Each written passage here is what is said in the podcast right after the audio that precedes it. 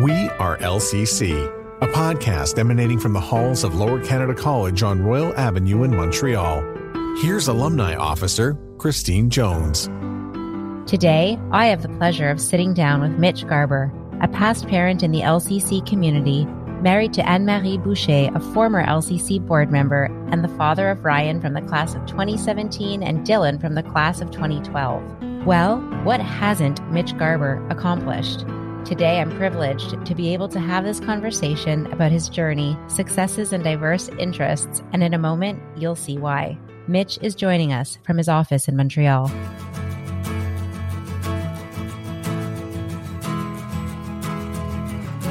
All right. Well, again, hi. Thanks for joining us. I thought maybe you could just start by telling us a bit about yourself, your story, and how that could be meaningful to anyone listening. Sure. Well, thanks for having me. And I guess you probably know that LCC is pretty dear to uh, to my heart. Both my sons graduated from LCC. One went to grade 12, the other one went through uh, grade 11. And they really, it changed their lives, I think. You know, as a parent, I really enjoyed everything about the kind of values that were taught at LCC. And, you know, we've been involved. My wife was on the board for a number of years. So the school is very close to us. So I'd like to stay close to the school. I grew up in Montreal. I'm 57 years old. I went to private school. Went to Bialik, actually. My tuition was generally paid for by the donations of anonymous donors. My family didn't have a lot of money, but I went to private school. And so I benefited from private school. LCC is also open to students and families that can't afford to pay the full tuition. I think it's important because it allows LCC to have a cross section of people not just a bunch of people who look the same and have similar bank accounts. And that's important when you're growing up. So that's one of the values that I also respect a lot about the school. Yes, it's an elite private school, but it also has the door open and raises funds to be able to allow less financially able people to attend the school. So I grew up in Montreal. I graduated high school. I went to CEGEP. I went to McGill University and got a BA. I always wanted to be a lawyer. My father had dropped out of school in the eighth grade my mom went to teachers college. At the time, that was a very good thing for women to do. So my mom grew up in an age where, you know, women generally stayed home and generally didn't go to university, generally didn't become professionals. So both my parents wanted their children to have university educations and have professions. My sister got an MBA and I got my law degree at the University of Ottawa. And I practiced law for about nine years. And then I helped some friends in their business and it really went well. And I left my law practice and started running that business for them. And from there, things kind of just exploded for me. I was a part time sports radio talk show host, which was a passion of mine. I ended up running some pretty interesting companies. And then I got recruited to run a big company in England and I moved to Europe. Uh, I came back to run a big company in Las Vegas, but I was based in Montreal. And then after that, I just became, I think, mostly an investor and a board member. And I invested in Cirque du Soleil and I became the chairman of that company. And today I spend probably 30% of my time helping raise money. I raise money for Centraide. I raise money for the Jewish community. I raise money for the St. Mary's Hospital. I raise money for the Douglas. I raise money for the Montreal Museum of Art. I do a lot of fundraising. I think because I've become known as a uh, Dragon's Den participant and I have a bit of a Twitter following. I'm trying to use it to inspire people to donate money. I try to use it to inspire people to get vaccinated if they're scared of the vaccination. I try to use it to challenge the government with whom I'm quite close, but when I feel that there are things that I don't agree with, like Bill 21. You know, I play hockey at LCC once a week. I invest and I have two sons who live in Montreal, so I'm very happy about that. I'm married to Anne Marie for 30 years, and uh, she loves LCC as much as I do. And that's uh, kind of the two and a half minute story. well, it's a good story. So, what kind of advice do you think you'd give to, you know, you talked a lot about your path and your journey of how you became successful. What words of wisdom would you give to the kids that are coming on to graduation or young alumni, or I guess maybe just anyone in their career path? I have a lot of hope and confidence for these graduates. And at the same time, I have a lot of empathy for them because the level of anxiety and competition and pressure is way higher than it was when I was in high school and when I went to CEGEP. You didn't need to know what you were going to become. the competition among your colleagues, friends was not that fierce. We kind of took it one day at a time. And I feel that these young people, I don't want to call them kids, but these young people are under tremendous amounts of pressure. And what they don't realize is that basically what you want to happen will probably happen. You may not have good marks in school. My average was in the low 70s. You may not get into the school you want to get into. I didn't get into Marianopolis. I didn't get into McGill Law School. There's always a university for you. There's always a program for you. There's always a job for you. You may not start with the job that you want. So what I tell people is put less pressure on yourself. Find things that interest you. Pursue them, but really pursue them.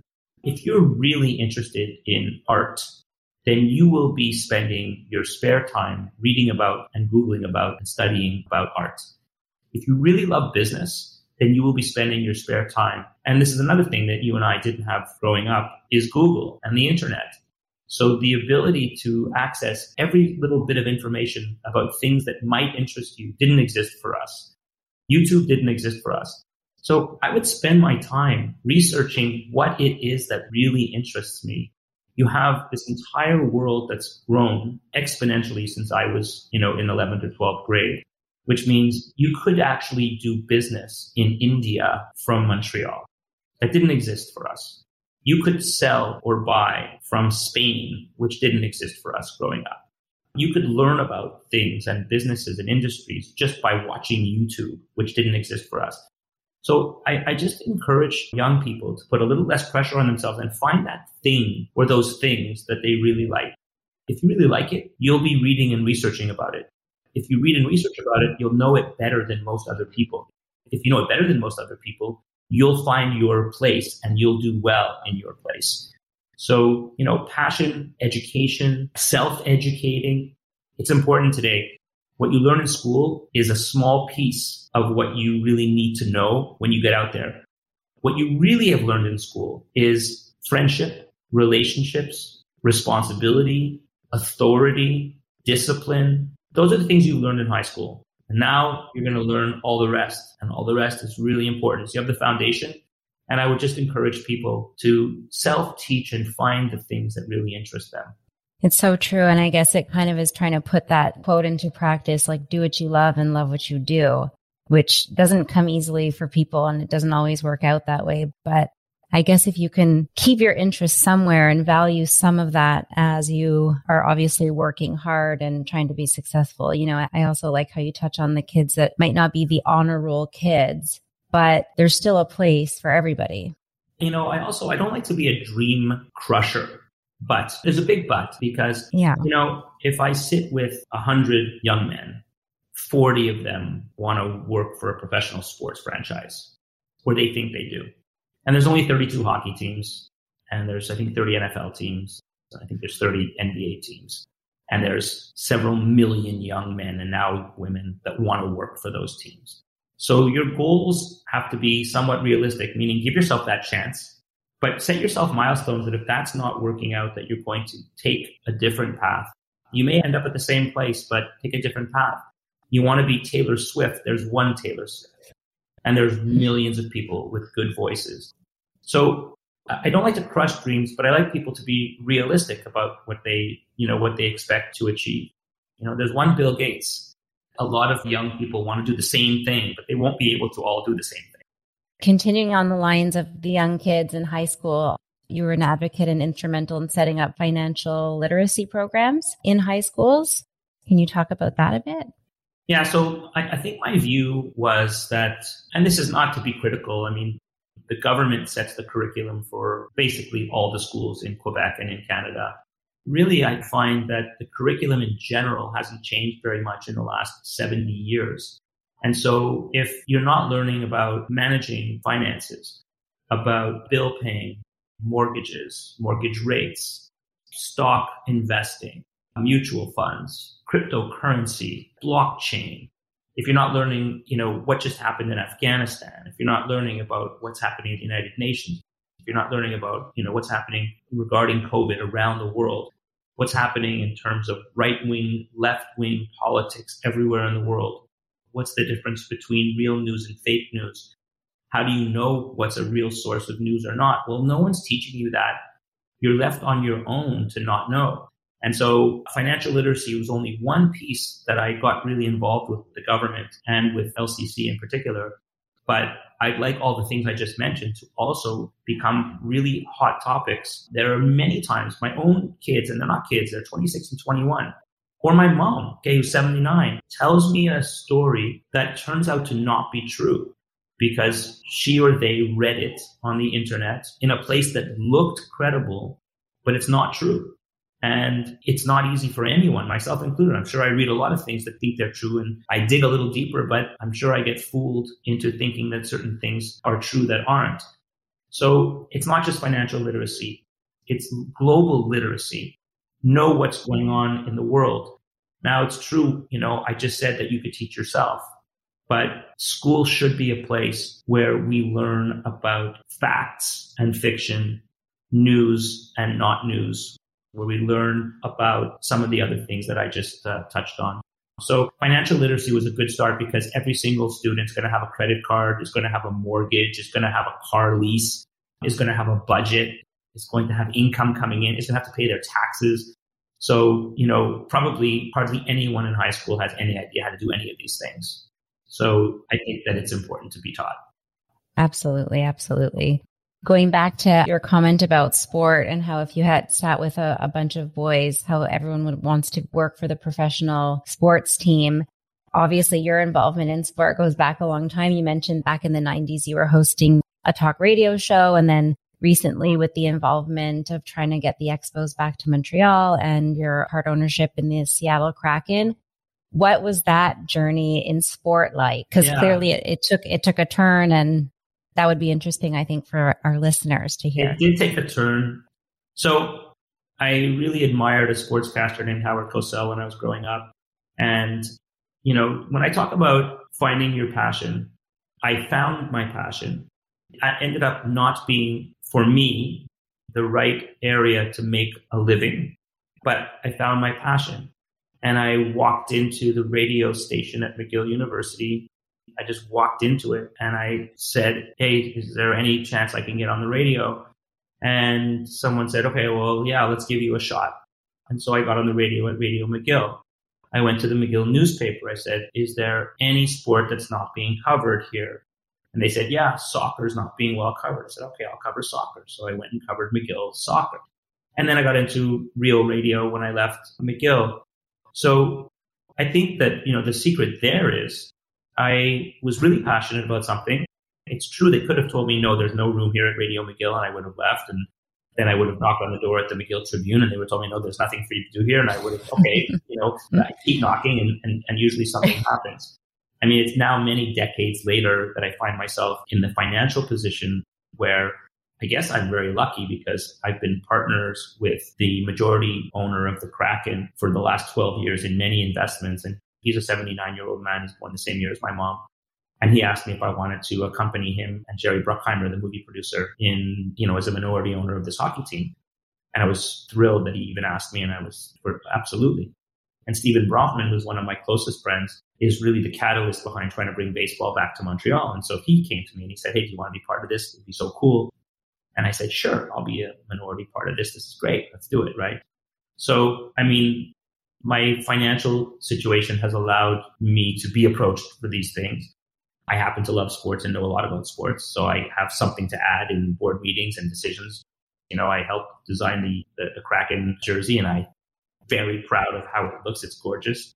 And help, you know, I'm, I'm on the board of their charitable foundation, which I'll just tell you, you know, one of the main focuses of this charitable foundation, it's called the One Roof Foundation, is youth homelessness in Seattle. So we don't have youth homelessness really in Montreal. We can't imagine, you know, 13 year olds homeless. And in Seattle, there's a youth homelessness problem. So I'm learning about it and getting involved in it. And yeah, it's very interesting. It's obviously very sad, but very interesting. Right. Well, that's also kind of cool that even if you're involved at the level financially or, you know, in terms of ownership, that you're able to sort of sit around the table and make the decisions that go down to even things like the logo, you know? Yeah, people don't see that, but that's really kind Right. of what I'm involved in because, you know, Ron Francis, the general manager, doesn't care which player I think he should draft. So I, I may as well be involved in what the arena looks like or, or, or right. yeah, what the mascot looks like.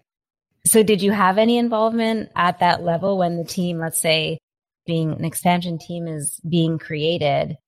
I mean, I can't imagine all the steps in the process, but were you working with him before even in choosing the market or was it always Seattle?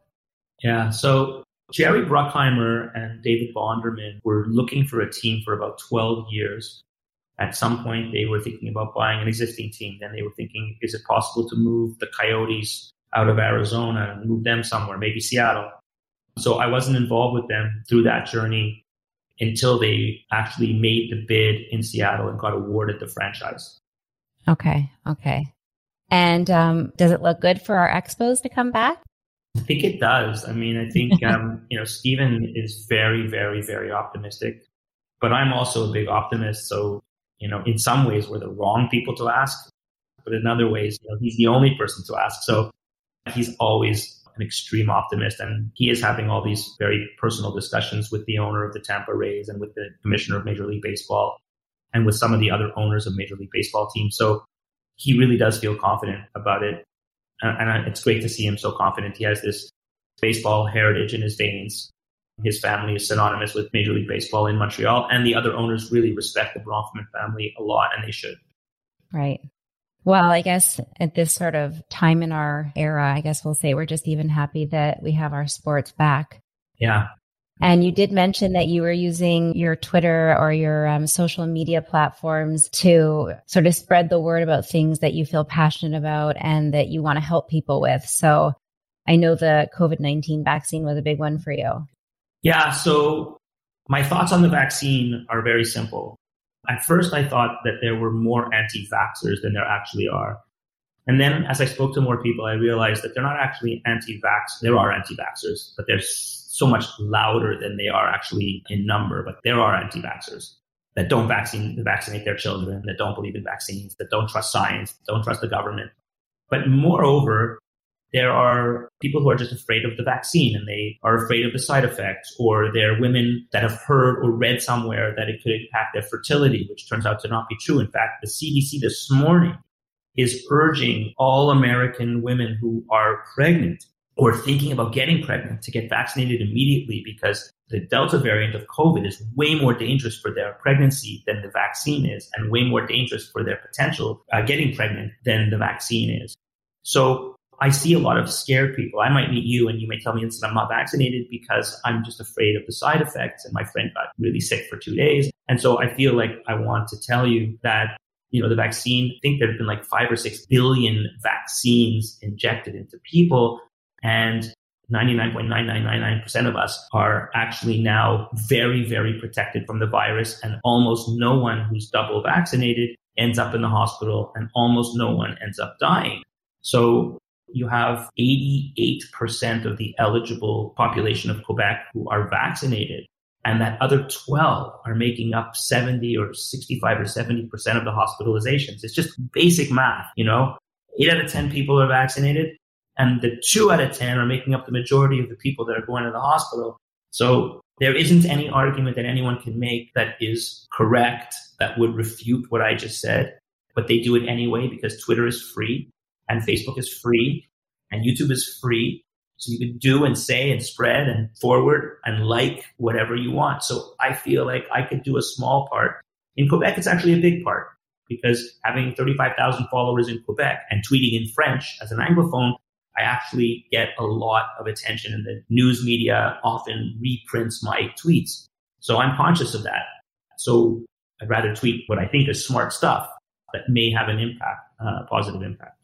Right, right. Which makes sense given the position that you're in and that you you can do that. I mean, I guess it just even makes me think about social media in general and how so many people use it poorly.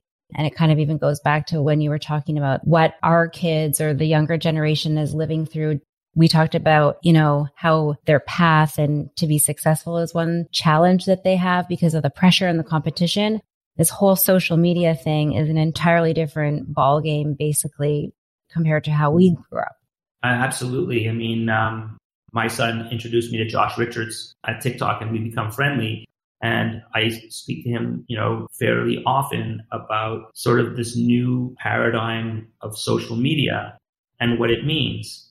And I try, you know, I try to be cool in my thinking, but I didn't grow up with social media. I didn't grow up with vaping. I didn't grow up with body shaming on Instagram. I understand that, you know, people are feeling super insecure by scrolling Instagram and thinking that everyone is gorgeous and skinny and awesome and everyone's happy and in love. And that's the Instagram version of the person who is probably in many cases very anxious, just like everybody else, has some panic attacks, just like most other people do, mm-hmm. um, is worried about, you know, whether this boy or this girl or this woman or this man likes them the same way that they do. So people are people, but it's hard to see that when everyone's painting the best version of themselves. And so I want to try to help young people if I can, but it's a pretty hard, hard one. And that's why I said that in school, maybe you need a 22 year old part time teacher to come in and talk about social media Maybe you need someone to talk about the fact that this Instagram, this fake reality, it's really not real.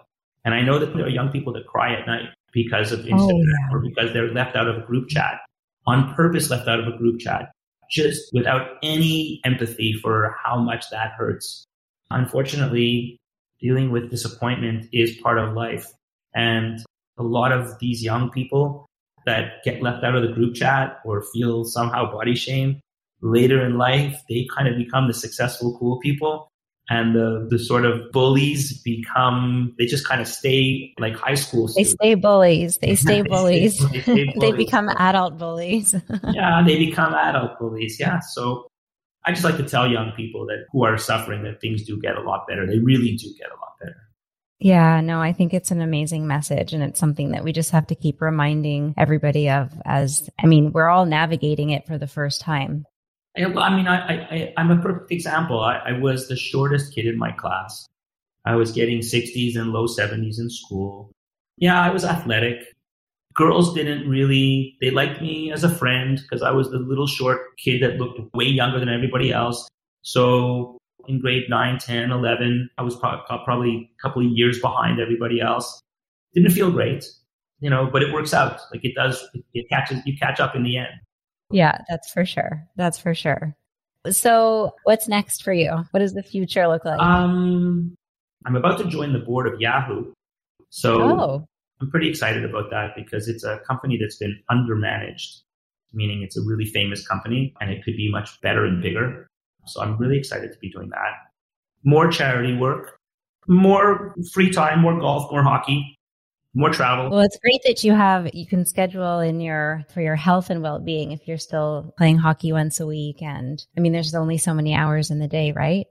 Yeah. Well, I have a gym in my office, so I, I try to do a little bit of working out every day if I can. I, I, I don't really have a big long plan for the future. I love Montreal. I love traveling at the same time. I'm going to spend quite a bit of time in Seattle, so I'm about to go to Vegas for the first game. Then go to Seattle for the first three games. We're opening the arena on the 22nd of October with uh, Coldplay. And then the next night, we're playing the Vancouver Canucks. And then two nights later, we're playing the Canadiens. So my October is pretty full of hockey. That's going to be great, especially the Coldplay part. Yeah. so we've got the Foo Fighters and Coldplay. It's going to be fun. Oh, that's great. How are you going to decide who you're going to cheer for when the Habs are there?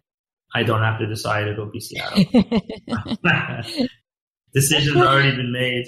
Yeah, yeah, I guess so. We'll have, to, so. have to speak to my kids and see. Yeah, people will be following it on Twitter. We'll see what happens. Oh, for sure. Yeah, I'll, I'll be tweeting from there 100%, no doubt about it. Instagram, Twitter, the whole thing.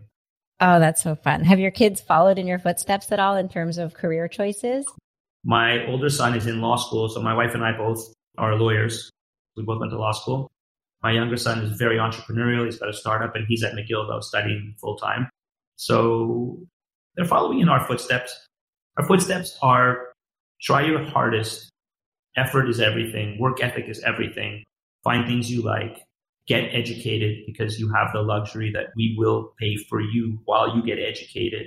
And so I don't want them to follow in my footsteps, but I hope that they can get inspired by my work ethic and my wife's work ethic. Absolutely. Absolutely. I mean, I think even going back to what we were saying at the beginning, work ethic for anyone, whether you're the kid at school where things come easily to you and you get the marks and you have everything kind of laid out for you, or you're the one that might be struggling or have some kind of learning challenges, I think instilling a strong work ethic obviously will help lead to success. Yeah, hard work. I wake up early in the morning and and and work hard. Uh, I really believe in in working hard. Yeah. Oh, that's great. Any other parting words you'd like to leave us with? No, I just, you know, like I said, I love the school and, you know, I'm quite close with Mr. Shan, with Mr. Vio, with a number of other people in the school. And I love what they do. And I think they do produce young men and women with values. You know, I value politeness. I value respect. I value inclusion. I value equality. And I do think that LCC is teaching those values.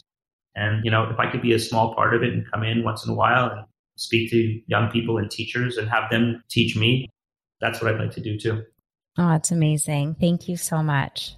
Thank, Thank you, you so much. You. Honestly, you're awesome at this. Do it again.